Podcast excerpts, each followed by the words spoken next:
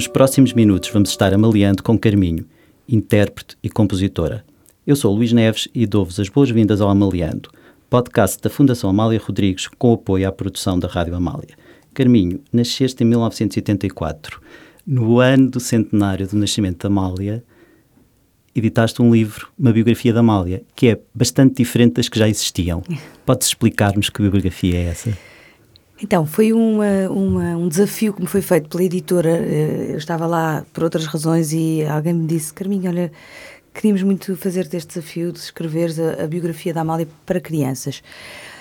E, e curiosamente foi num ano especial para mim também, porque estava à espera do meu primeiro filho e ninguém sabia e eu até achei aquilo um bocadinho uh, espirituoso quase, como, conjugou. quase como um sinal que, que, estava a dizer uau, nunca tinha pensado muito em livros eh, infantis nessa, até essa altura e de repente uh, e aceitei, uh, não só por conhecer relativamente bem a biografia da Amália e por ser apaixonada pela história da Amália Rodrigues e por essa figura, como por e, e, sobretudo por ser uma biografia simples para crianças, ou seja, onde eu não precisava de entrar em, em grandes pormenores académicos, quer dizer, é, é, uma, é deixar traços de, de brilhantismo e atrativos para que uma criança se apaixone, como eu me apaixonei pela Amália, exatamente nessas idades.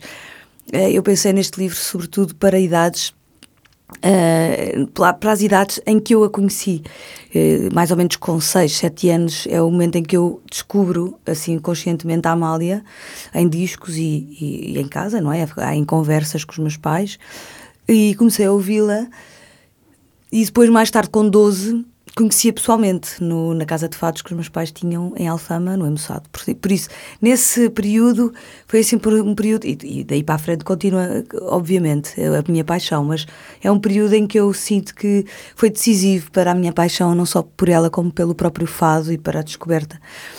Uh, e então foi assim. Uh, peguei também, inspirei-me também noutros livros infantis, nomeadamente também da Maria do Rosário Pedreira, que, que fez uma, um, também um livro infantil sobre a Amália. A mim parecia-me um livro, se calhar, para, para crianças um bocadinho mais velhas, não tão, tão pequeninas, porque tinha muito mais informação. E, e, e às tantas pensei que, que ao trazer alguma coisa de fado ao, ao livro, por ser eu a escrever, eu queria trazer talvez mais qualquer coisa que eh, não só ensinasse sobre a vida da Amália, mas que ensinasse também qualquer coisa sobre o próprio fado, sobre a O livro chama-se Amália Já Sei Quem És e é escrito em seis tilhas. Exatamente. Tem essa característica. Podes explicar porque é que foi assim e... Exatamente, e, é, e era exatamente isso que, que, me, que, que eu me lembrei uh, para trazer algo da cultura do, do fado, daquilo que, que todos os fadistas conhecem e com que se em, em, que se movem, não é? Quando querem cantar e escolher um repertório, que é, num fado tradicional, a pessoa tem que escolher a, a estrutura ri, de rima e a estrutura poética que vai, que vai cantar, ou quadras, ou quintilhas, ou cestilhas, ou decassílabos. E depois há vários fatos tradicionais que se podem encaixar nesta, nesta forma poética. E eu pensei, vou escrever o livro em cestilhas, porque para além de ser uma forma poética do fado tradicional, tem mais, tem mais versos, portanto eu posso contar mais, mais história. Conteúdo, claro, mais se eu escolhesse as quadras, tinha que dizer tudo em muito menos palavras. Portanto, eu escolhi as cestilhas. Uh... Que são seis versos de sete sílabas. Exatamente. E o que, o que permite que o livro seja cantado. Se tu escolheres um fado de, de cestilhas, como há vários, podes pegar no livro e cantá-lo. Eu tinha essa pergunta.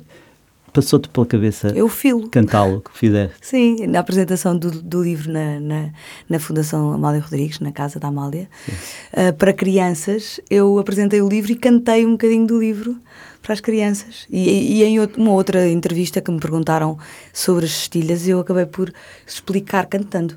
Um, e, e, foi, e foi esta a forma que eu achei que podia trazer ainda mais um bocadinho o universo do fado Sim, para as crianças. Vêm os pais e se calhar explicam aos filhos o que, que, que algo mais sobre quem se quiser interessar pode uh, ir por aí e é rimar, também tem mais musicalidade. O livro é da Nuvem de Letras, a editora, e tem ilustrações belíssimas, diga-se, do Tiago Albuquerque. E no próprio livro dizes que descobri novos pormenores, pequenos tesouros que desconhecia. Que pequenos tesouros são esses da Amália que existem ainda por descobrir?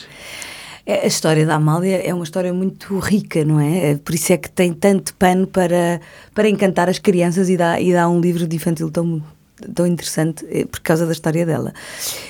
E, e por isso, em cada. Eu, eu tentei uh, ir. Uh, às minhas, as fontes que eu usei para este livro foram entrevistas que a própria Amália deu. porque eu queria ser o mais fiel possível à, à história dela. E hum, uma delas que me deparei foi aquela questão eterna do se ela vendia limões ou não vendia limões na, na praça, que as pessoas dizem todas que ela vendia limões quando era pequena. E ela, numa das entrevistas, frisa: Eu não vendia limões, eu vendia vinho com a minha irmã Celeste. Quer dizer. Está cá no livro referido isso, exatamente. Que vai dar ao mesmo e que se calhar até é menos ortodoxo, é? menos politicamente. É politicamente mais incorreto, não é? Vender vinho, sendo ela uma, uma criança. Mas a verdade é que a história foi essa. E ela eh, tinha vontade que a história fosse contada uh, com a verdade que ela tinha. E fiz questão de de, de, salientar esse pormenor que também foi uma descoberta para mim, que eu, para mim, ela vendia limões na praça. Mas é a mesma coisa, é a ideia de sobrevivência, a ideia de uma criança que, que através da música também deixou mais leve essa tarefa de ser, de ser adulta já em, ainda em criança, não é? De ter que vender vinho para sustentar a família, os irmãos. É, é uma história bastante, bastante profunda. Um, Outra era, era, era aquele promenor do avô que ficava a contar à janela os, os, as pessoas que paravam para ouvir cantar, eu acho isso também delicioso, porque, porque havia essa paixão. Uh, e se os pais estavam, se calhar, mais rece receosos, receosos a gente não sabe, nós não, não sabemos uh, as razões. Ela diz que os pais não gostavam muito que ela cantasse, mas há mil e uma razões à volta de um pai e uma mãe não quererem que uma filha cante, não é? Uh, e provavelmente tinham receio. Mas depois há o papel do avô, que é simplesmente apaixonado por esta neta e, e pela voz que ela tinha e até orgulhoso da forma como aquilo encantava os outros e, a, e as pessoas da, da, da do seu bairro e da rua. E, e, eu senti aquilo como um pormenor amoroso que lhe deu imensa força a ela uh, de continuar, porque ele ah, dizia: canta, canta, canta, que vamos ver quantas pessoas é que, é que vão parar para te ouvir.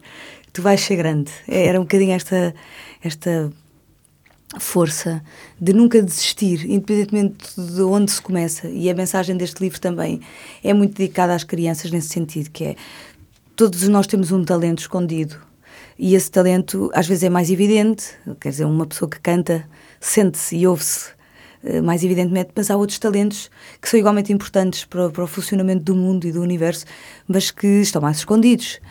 E, e de repente eh, é preciso procurá-los, e nesse talento que cada um tem, que eu tenho a certeza que não há ninguém que não tenha, nesse talento a pessoa pode ser realmente feliz e cumprir-se e tem que, é que procurar qual é.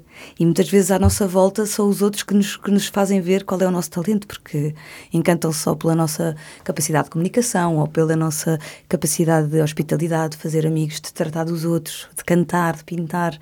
Todas estas formas diferentes de, de ser talentoso uh, devem ser procuradas por si próprio e pelas crianças. Não desistir, independentemente de por, por onde comeces, sejas pobre, rico, seja tenhas muitas oportunidades ou não, o talento está dentro de ti, portanto ninguém te pode tirar. O que é que é a Amália hoje para uma intérprete, uma compositora, canta fado, que, hum, que vive em Portugal, que corre o mundo um bocadinho também nessa pegada que a própria Amália abriu. O que é que é a Amália hoje? O que é que representa hoje e para o futuro? a Amália é, é uma fonte. Eu acho que a Amália é a fonte. E, e para mim a definição de fonte é, é, um, é um brotar de água, um brotar de inspiração que não se esgota. E que por mais que, que, que jorre, uh, continua a ter uma fonte em si própria, continua a, a deixar a sua marca. Porque temos que ver muitas coisas à luz do tempo dela. E esse, esse tempo foi um tempo que já não volta. Uh, a forma como a carreira da, da Amália se construiu uh, tem particularidades do, do, próprio tempo e, do, do, e da conjuntura. Ao mesmo tempo, há outras coisas que se podem aplicar diretamente. A forma corajosa como ela procurou o seu repertório, como ela teve, teve firmeza, eh, segurança e, e, coragem para assumir aquilo que ela queria cantar definitivamente, aquilo que ela, que ela sabia entender. Ela foi à procura dela, dela mesma, ela lia os poemas, ela, ela trabalhava muito. Uh, é outra das, eu vou aprendendo com cada vez que leio a história dela, que ouço a história dela, que, que me debruço sobre um fado há muitas coisas que vão ficando e que, e que se vão apanhando. É, trabalhar é uma delas. não se pode pensar que a inspiração vem por si própria. E que é suficiente. E que é, é? suficiente. É? é? preciso a pessoa trabalhar, lutar, ser corajoso, seguir o seu instinto e a sua intuição. Que era, ela era uma, uma mulher que me parece a mim, sempre isto é o meu olhar, não é? Muito intuitiva, muito esperta no sentido da não da inteligência que isso também era mas uh, do, do apanhar uh, aquela letra de, de, saber qual era o fado que poderia encaixar melhor de se deixar levar por um compositor como o Alemã que que não era nada ortodoxo na altura e que tinha aquelas composições mas que, que estavam feitas para a voz dela e que ela e que ela se sentiu também acarinhada dessa forma e por cima de qualquer tipo de associação que lhe façam, política, social, uh, eu acho que ela estava acima de tudo isso porque ela foi sempre muito livre. E por isso é que não tinha medo de, de dar opinião ou de cantar, seja o que for, mesmo que isso fosse interpretado bem ou mal. Né? E não se pode dizer que ela tem uma cor porque passou por tantos, tantos lados tão diversos e fez tomou tantas atitudes tão distintas que só se pode dizer que ela era uma artista era uma artista que seguia o seu instinto. Essa fonte de inspiração, que no fundo dizes que a Amália continua a ser, é também para outros artistas noutras partes do, do, do planeta, mundo. do mundo. Sim, sim. E hum, recentemente Caetano Veloso hum, fez um fado também em Sextilhas e convidou-te para cantar. Sim. Curiosamente, é quando surge a palavra Amália que se juntam as vossas vozes. Ah, exatamente. Depois que nós nos perdemos, amor, amor, nossos demos afastam-nos ano a ano. Você, você é teu nome, és quem ressurge e quem some do outro lado do oceano.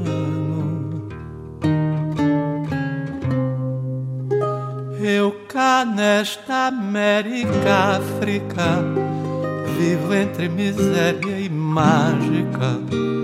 Não sei dizer o que valho. Tu que és você, não me chamas. Tambor, tambor sob as camas, langor, rebaixa-me o galho.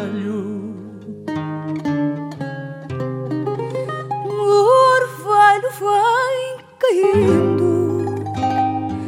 Não podes negar que é lindo, requer de nós grande arte. Criar novo mundo louco é muito, ainda é muito pouco que aprendas a conjugar-te.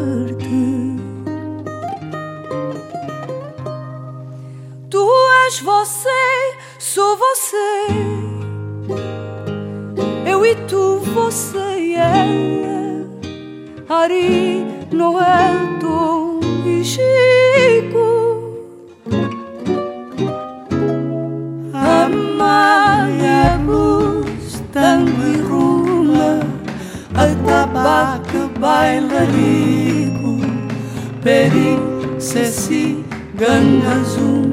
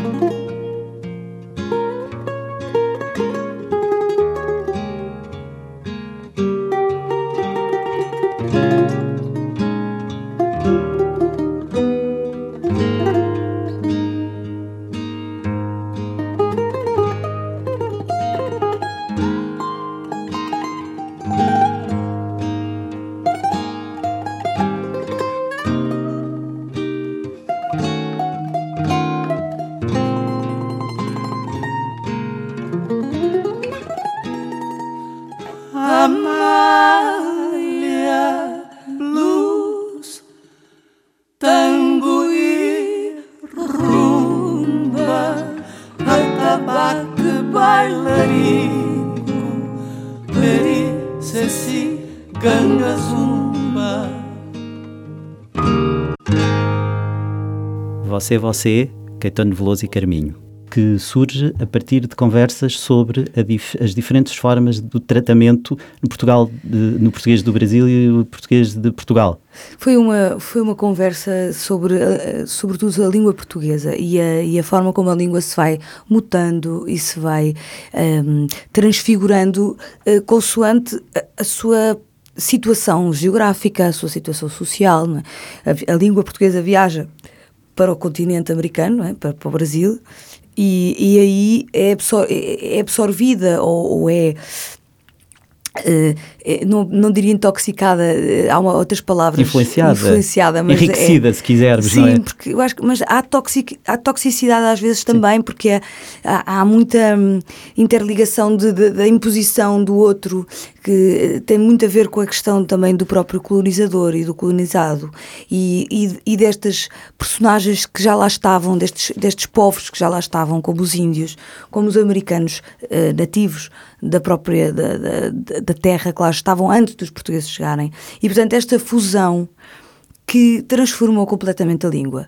Mas é uma viagem e, e nós entramos em discussão, eu e o Caetano Veloso, porque, porque eh, para mim é importante a forma como eu falo, Uh, a forma como eu canto e tenho, eu tenho que cantar a minha própria língua. Eu não consigo cantar a língua, ou não me é tão natural cantar a língua. Uma coisa é ser convidada dele e cantar, Uh, ir à casa de uma pessoa e, e, e, seguir as regras dessa pessoa, de, não é? Sim. Ela serve-me primeiro a sobremesa e depois a sopa, eu, eu aceito e, e, e delicio-me. Em Roma ser romano, não é? Na minha casa, nos meus discos, eu tenho mais dificuldade em não cantar exatamente a língua que me, que me faz expressar melhor. E uma das, das hum, dificuldades era o tratamento, uh, o você. Eu, eu se digo a alguém que eu amo, uh, eu não consigo dizer eu amo-o. Eu tenho que dizer eu amo-te, que é uma, um tratamento para mim mais profundo, mais direto, mais íntimo. E, outra, e a terceira pessoa para falar de alguém que é o meu eu amado uh, tornava-se muito estranho mas para eles não, porque eles utilizam você da forma mais profunda e, e natural, natural possível. Portanto, esta discussão começou por aí. Quando eu fiz a escolha do repertório do Tom Jobim, do disco Tom Carminho canta Tom Jobim, e tinha algumas canções e ele dizia, você fugiu, fugiu, teve a fugir da língua, e eu, não, eu estive à procura de mim, à procura da minha própria língua. Eu não, eu não fiz uma fuga, eu fiz uma busca. E então andávamos ali nessa, nessa discussão e entramos então também por esta conversa de que a língua foi para o Brasil, mas nós não nos podemos iludir que a, a, língua está a voltar do Brasil Sim. e está a voltar a ser, a, a também influenciar uh, muito lá de cá e, e vice-versa. Esta troca continua a fazer estas, estas químicas e esta mutação da língua, que é uma coisa muito rica, muito viva. E ele até sugeria: você tem que arranjar um namorado brasileiro, que é para poder dizer que, que, que o ama em você. E, e, certamente que gerações futuras serão influenciadas por tantos brasileiros que estão também cá já agora em Portugal e a forma como estas, estas comunidades de músicos e de, e de poetas e de, e de, artistas brasileiros estão a, não é a regressar, mas a, a vir a Portugal e a, a fazer disto um, lugar para viver deste país. E isso é maravilhoso porque isso também vai trazer várias mutações. Eu ainda não fui transfigurada por algumas delas, mas por outras sim. E isso é, é, é uma conversa que, que é de alguma maneira eterna, Uh, mas que gerou ali uh, uh, uma inspiração qualquer e, e quando o Caetano veio fazer os concertos dele aqui em Lisboa, no Coliseu, ligou e disse, Carminho, fiz uma canção inspirada na nossa conversa, inspirada em ti, naquilo que nós conversámos, queria muito mostrar-te. E, e veio-me mostrar a canção e nós uh, ficámos deliciados a ouvir, a ouvir a forma como ele, como ele fez o fado, porque até é no acompanhamento é, é que se define qual é o género musical e aquele acompanhamento ele conseguiu dar-lhe um, um, toque de fado. Eu achei isso fantástico porque não é, é raro, não é? Um músico que não seja português a tocar fado geralmente fica qualquer coisa estranha. E ele conseguiu com aquela delicadeza, com a sabedoria que ele tem, para mim, na minha opinião, conseguiu. E eu dava-lhe a dizer isso e comecei a trautear e a cantar e ele, Carminho, queres cantar comigo? Vamos fazer. Aliás, uh, uh, o disco já estava fechado, já estava masterizado, já ia para a fábrica e houve assim uma espécie de excitamento e, de, e de, da minha parte. E, de, e claro que sim, às tantas abriu-se outra vez a sessão de, de estúdio, cá em Portugal. Veio o produtor do Brasil, uh, em dois dias estava cá e fizemos a gravação. E foi muito bonito, porque foi muito muito espontâneo, muito natural e fazia sentido no sentido em que aquela canção nasceu dessa, dessa busca e dessa conversa que tanto nos interessa aos dois e, e, e continua a interessar. Uma canção que não podia deixar de ter Amália na última estrofe, que é precisamente nesse momento, e era a referência que eu fazia, que as vossas duas vozes se juntam. Exatamente. Eu gostava que, que lesses, se te pudesse pedir, esta última uh, estrofe do livro, porque julgo que é uma espécie de resumo. Queres que eu cante? Se, se não te importares, sim.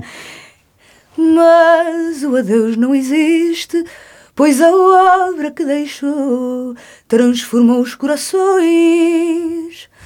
Amália vive e persiste no fado que ela cantou, que inspirará gerações. Amália vive e persiste no fado que ela cantou, que inspirará gerações. Muito obrigado, Carminho. Agradeço-te muito a presença. Gostava de terminar esta conversa com uma sugestão tua de um tema da Amália que julgues que possa fazer a síntese desta conversa que tivemos aqui. Olha, podemos então ouvir a Saudades do Brasil em Portugal, cantado pela Amália, um, uma relação uh, também muito importante entre a Amália e o Brasil. E o Vinícius. E exatamente. Vinícius de Moraes, claro, que, que fez esta canção para ela e, portanto, acaba por me inspirar depois desta nossa conversa sobre o Caetano Veloso, uh, a forma como também é bonita esta ponte Portugal-Brasil e que ela deve continuar a existir. Foi também o título de uma exposição no Brasil em 2016, Saudades do Brasil, sobre a Amália, sobre a relação de Portugal e Amália. Muito obrigado, Carminha, por teres estado amaliando connosco. Ficamos com saudades do Brasil em Portugal. Até breve. Até breve, obrigado. O sol das minhas lágrimas de amor criou um mar que existe entre nós dois para nos unir e separar. Pudesse eu te dizer a dor que dói dentro de mim, que mói meu coração nesta paixão que não tem fim. A ausência tão cruel saudade tão fatal, saudades do Brasil em Portugal. Meu bem, sempre que ouvires um lamento crescer desolador na voz do vento, sou em solidão, pensando em ti, chorando todo o tempo que perdi. Sou eu em solidão, pensando em ti,